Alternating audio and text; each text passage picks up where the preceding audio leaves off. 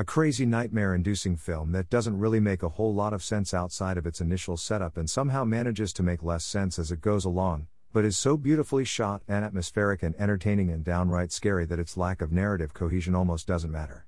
The premise is simple anyway haunted house, people trapped, mayhem ensues? What else do you need? The film works more as a metaphor than a literal haunted house story anyway, with layer upon layer of strange psychological and visual stuff I still haven't been able to make heads or tails of. Its ambiguity is one of the main reasons it's considered a classic, and why viewers still, decades later, have conflicting theories on what it's ultimately about.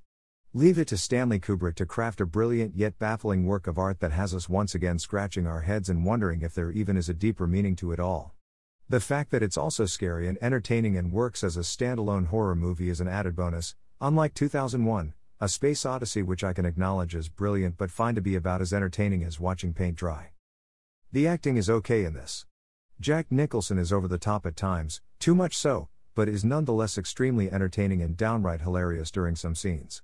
Not sure it was intentional, but I got a kick of it, especially during the crazier second half where he really turns up the insanity.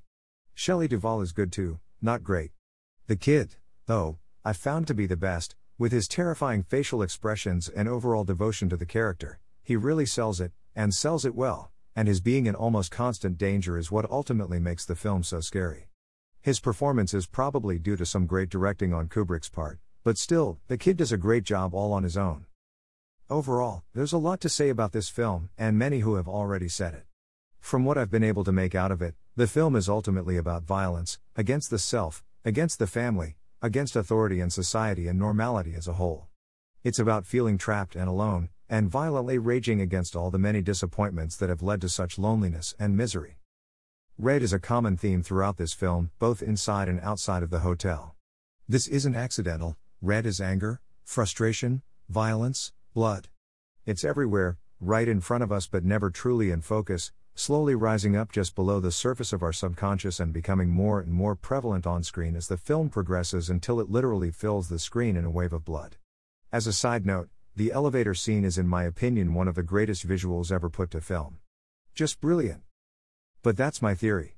I still haven't been able to piece together what all the weird patterns throughout were all about. Maybe it's symbolic of the complexity of the mind, and how one can be driven mad attempting to navigate its many maze like twists and turns. Yeah, that sounds about right. I'm on to you, Kubrick. Though I'm still at a complete loss regarding all the bizarre sexual imagery throughout, specifically the creepy naked paintings in the cook's house that the camera really goes out of its way to emphasize. Damn you, Kubrick.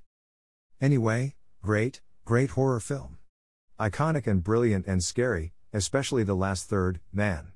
And much deeper and more thematically and intellectually rich than it had any right to be, but then again, most of Kubrick's other films are the same way. The man was a true artist. And genius. One of the few films that is better than the book, in my opinion. Strongly recommended.